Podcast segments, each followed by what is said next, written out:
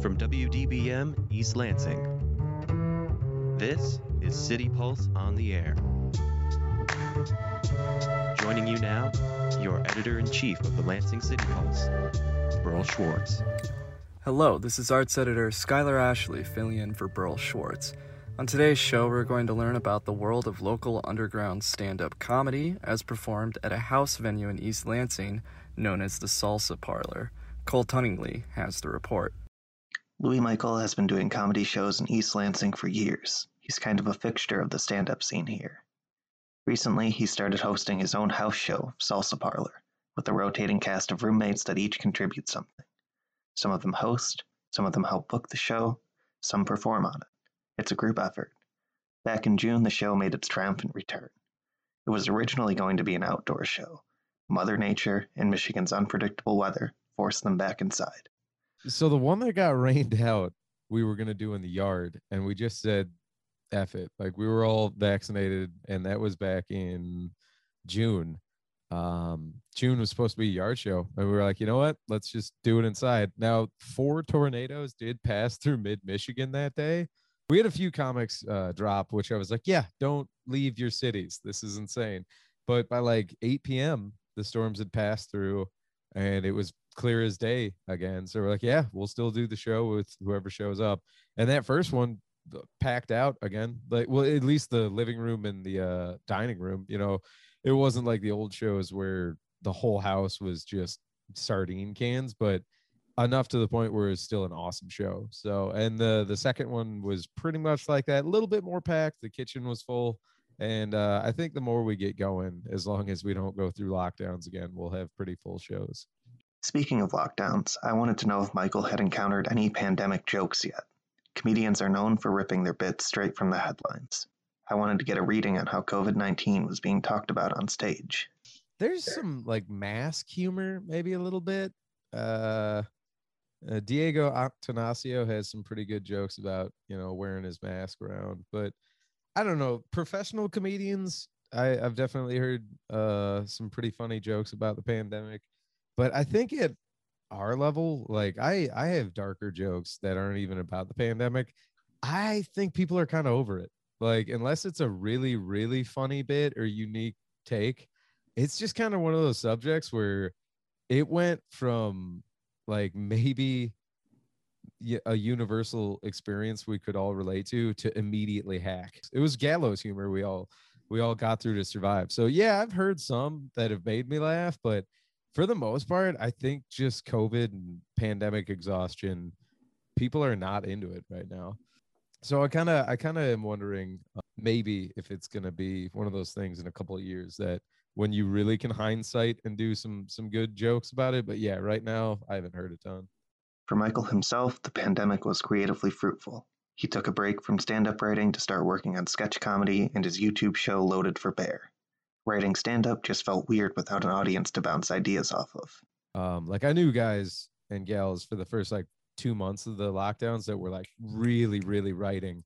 But I think without the performative aspect of doing stand up, writing purely stand up without being able to try it for me anyways uh, i started to feel like jack nicholson's character in the shining where i'm like nah like i gotta i gotta i gotta pivot until we're back to stand up which um that's just me so i think i was right in the middle i did write some stand up but then i pivoted and wrote some other uh tried to write humorous stuff anyways i don't know if it's funny or not but um yeah but i i don't uh, I do want to put this out there. I do not blame one damn person for either writing a ton or writing zero. Like I get both sides of it.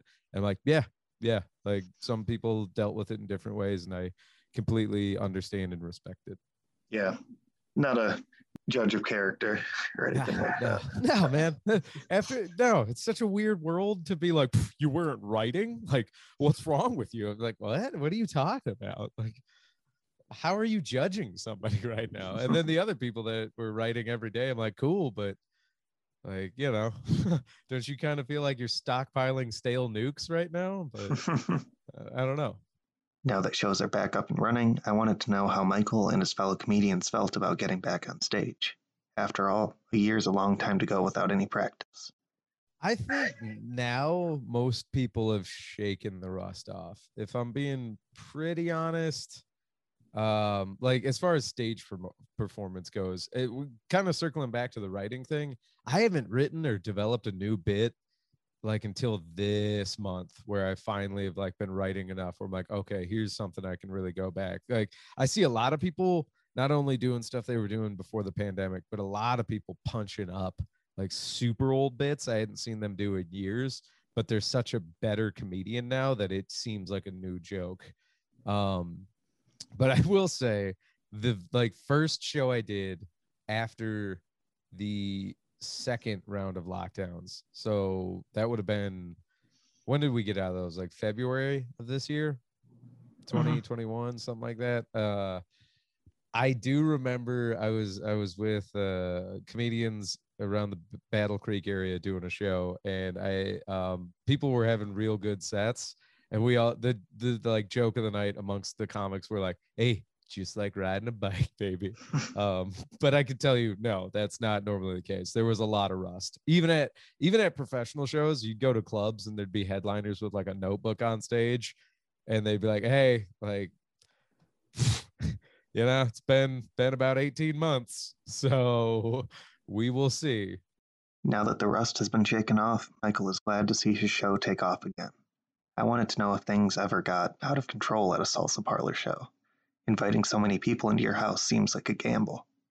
Michael said that there really haven't been too many problems. I will say some of the after parties would get like a little rambunctious at the older one, but like no, now like dude, I'm I'm older now. Like I'm not in my early 20s anymore. I'm in my late 20s and I'm just kind of like tired and people kind of get the the energy of the show is again just it has just a touch of professionalism. And so like even the people that show up like hammered kind of walk in and they're like whoa like this is not just slapped together. There's you know there's like an air of put togetherness about it. And um i think the vibe we put out there is like hey have a good time. Have all the fun you want. And i mean you know it's it's pretty like no rules other than you know don't f up the show. And you know, with that kind of vibe comes like, please don't steal our shit. And I used to announce that at the beginning of shows. I'd be like, hey, like one a couple of rules, like don't interrupt the comics and please don't steal our shit. We live here. Um, and to this date, don't want to jinx us, so knock on wood. The only thing that's ever been stolen was a pair of sunglasses. And we only know that because the kid came back the next day. He's like, hey man, like you guys actually put on a pretty awesome thing. I just felt real bad about taking these, so I'm a I'm gonna give them back. and we're like, oh, all right, thanks, man. Like weird.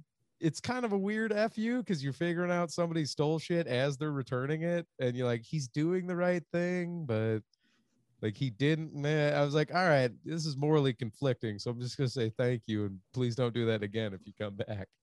I asked Michael to describe what the show is like for someone who's never been there. It can be strange to wander into someone's house expecting free entertainment but he does his best to create a welcoming atmosphere for everybody. So it started a few years ago. So Salsa Parlor kind of morphed out of like college comedy house parties. Um, if you remember uh, Tom's 825 house show, it was just like, hey, bunch of college kids watching comedy in a house. And he graduated. I was still in town. I was like, I want to keep it going. So at first, it kind of felt like a like a college party with a theme, where it's like, all right, we're gonna do a house show um and then yeah we had beer at at one point i was like what is a what does a good party need? Good people and you know the, some some cheap cheap drinks and entertainment. Like i'm way more on on uh people and fun than i am like you know you don't need $60 craft beer. I'm like all right here's some pbr and coors banquet. But anyway so uh it morphed from like college to eventually like East Lansing and Lansing townies and older older or more seasoned comedians hearing about the show and how much fun it was. So now it's just kind of like an eclectic house show where it's like, dude, you'll get baby boomers and older, you'll get new college kids all just packed into a living room that's rearranged into a stage kind of, you know, a, a comedy club style stage room.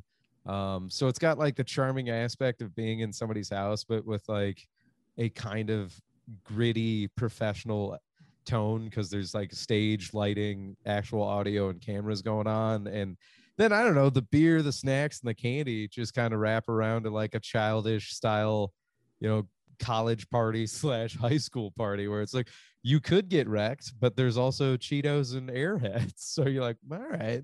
And then uh, once we got Domino uh, uh, sponsored by Domino's, it was just hilarious because we were ordering pizzas like Teenage Mutant Ninja Turtles, and then finally, you know, now it's like, hey, if you want a kind of a horrific dinner provided as well, come on down to the Salsa Parlor show, and we'll feed you and laugh you. If that sounds good to you, know that the show happens the last Saturday of every month. You can find out more by visiting the Salsa Parlor Facebook page, or you can follow them on Instagram. Their handle is at Salsa Parlor. For City Pulse, I'm Cole Tunningley. Thank you, Cole. This is City Pulse on the air on 88.9 FM, The Impact. Up next, let's check out what's going on this weekend at the Michigan Chicken Wing Festival. Michigan Chicken Wing Festival is coming up this Labor Day weekend. It's an extravagant celebration of one of the staples of American cuisine. Two-day event fills up Adado Park and the surrounding area with the smell of freshly cooked wings.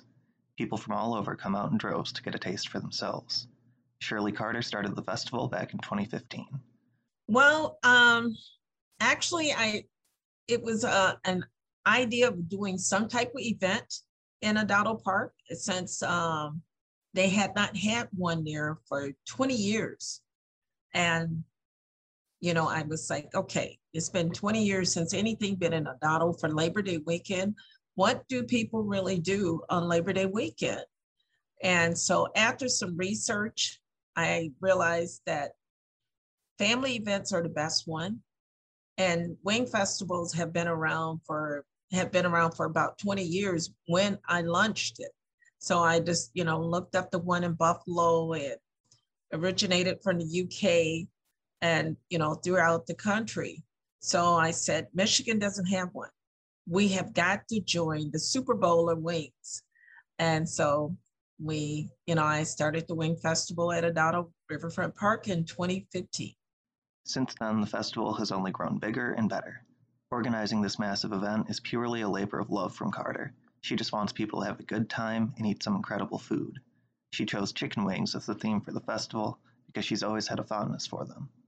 I am a cook, uh, you know, but I don't cook at the fest festival at all. I, you know, I'm a cook. I'm from the South. I'm a, you know, so I was raised with a family of cooks that we all knew how to cook at a very young age.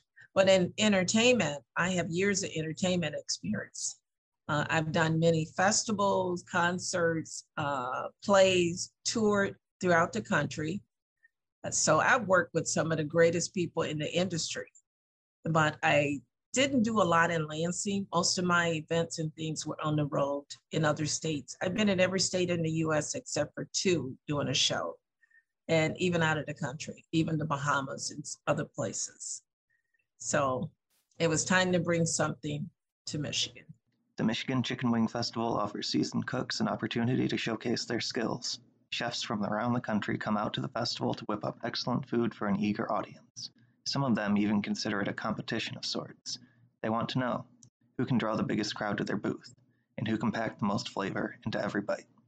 We have uh, vendors that sign up, you know, to be vendors there to test their skills on the community. In other words, they bring their flavor, they bring their skills out to the park, and then you get to try them, you know, when you buy them and everything. So it's almost like a competition who has the best wings. And we do, we honor that person with a trophy, the best vendor, best wings. And of course, you know, this is a fundraiser for Against All Odds, which is uh, my nonprofit that helps breast cancer survivor and cancer patient, as well as the underserved community in Ingham County. So with that being said, we need to raise funds to help us support Against All Odds. And what better way to do it than to have something that would bring the whole community together. Not only does it introduce us to the community, but reintroduce us to other people. Because Against All Odds has been around since 1999, serving the Ingham County community. And so we have other vendors there. We have community organization that get an opportunity to bring their business to the park. We have entrepreneurs out there uh, craft vendors, and we have live music on the stage and a kids zone. So it's something for everyone. You don't just get wings there. You can get other food too. Sweet treats. Uh, like this year, we got everything cheesecake is going to be there. We got stews, elephant ears and fresh squeezed lemonade. And Cliff is bringing his Kona ice truck out for us this year. So, you know, and you can get ribs if you, you know, and even vegan and gluten free. Mm-hmm. So we try to, you know, you know, cover all angles of everyone. If you're a foodie, this festival is the one to be at. For the real daredevils out there, the Michigan Chicken Wing Festival hosts a wing eating competition. Anyone is free to sign up and put their gorging abilities to the test. The winner gets a trophy declaring them the most efficient wing eater. In my opinion, that's definitely something to be proud of. Carter does have a warning, though, that she'd like you to hear before you enter the contest.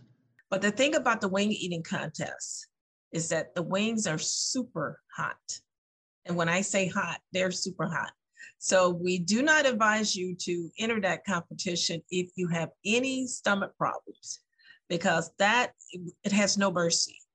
And so they compete and see who can eat the most wings in five minutes. So they get unlimited wings and they have five minutes to eat the most. And we've had winners, we've had people even from Germany to enter this contest. They were on holiday and they was just touring throughout the US and they had looked up the Michigan Chicken Wing Festival and we were one of their stops. So they decided to even enter the contest. So they was on an adventure trip. And we get a lot of exchange students like from Japan and that comes to the festival every year as well. Carter wants the festival to be a place where people of all ages can have a good time. Looking back at photos of past year's festivals, she notices the smiles on people's faces first and foremost. There's a constant stream of live music going on in the background, kids running around, and of course, the ambient hum of tons of grills all working in unison. It's an event that runs purely on good vibes. One thing about the festival, you'll see a lot of smiles.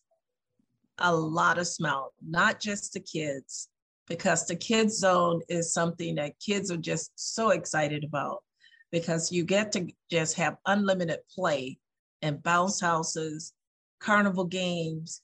Um, due to COVID, we can't have the uh, bubbles out there, but the kids love getting in the bubbles. They love getting, you know, on the games and things and eating ice cream and shaved ice and chicken. Chicken seems to put a smile on people's face. And we have photos of people that, you know, didn't bring a lawn chair, but they just took a seat on the lawn and just start eating their chicken.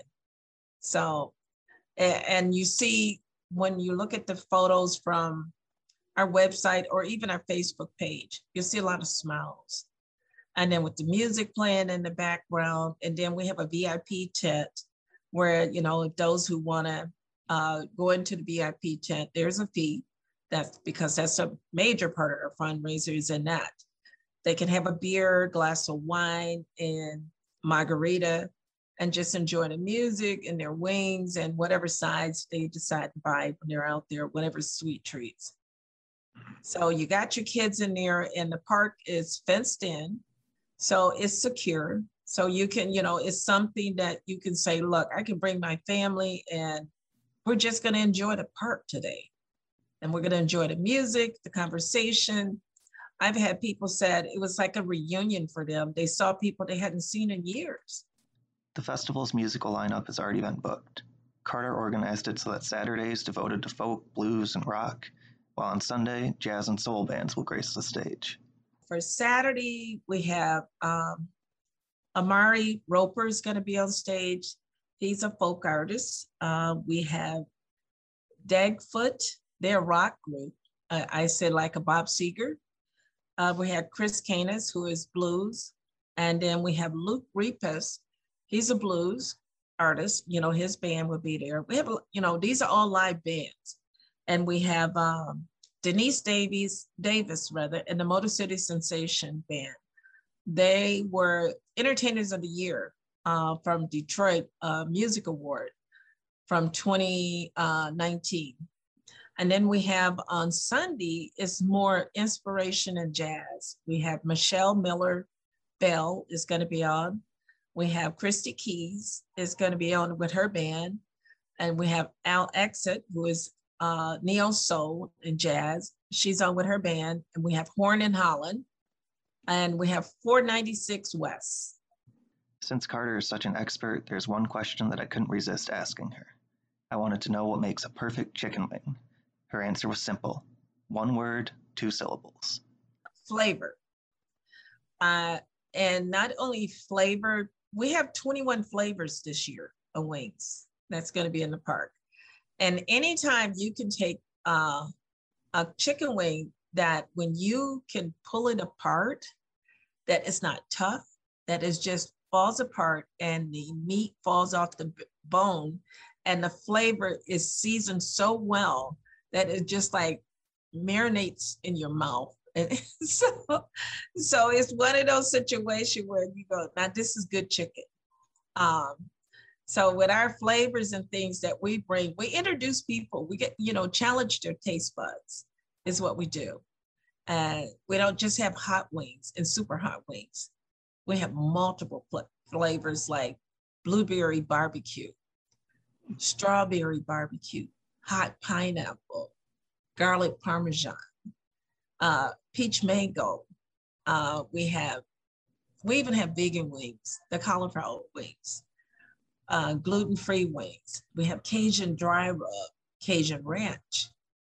Uh, we have like uh, lemon pepper. We have a pesto wing. And, you know, so you, if you've ever thought about it and go, hmm, I wonder what that's like.